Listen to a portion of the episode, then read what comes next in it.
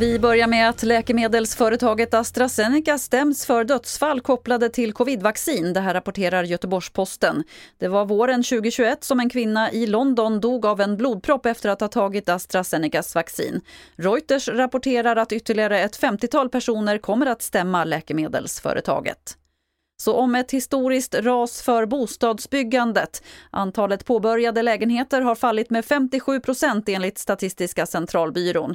Under första halvåret började 14 550 lägenheter byggas och det är den lägsta siffran sedan 2009 enligt SCB.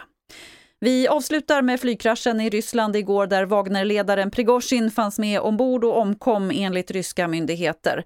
Det spekuleras nu om kraschen var en olycka eller en medveten handling. Joakim Paasikivi, överstelöjtnant på Försvarshögskolan, säger så här om händelsen. Jag tror snarare att det är ett mord än en olycka. Det är inte överraskande, men sättet hur det gjordes, det är väl mer överraskande att man faktiskt som jag tror då eh, dödar tio personer varav minst tre oskyldiga, det vill säga besättningen.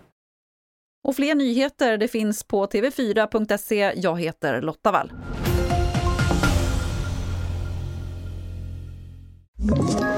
Ett poddtips från Podplay.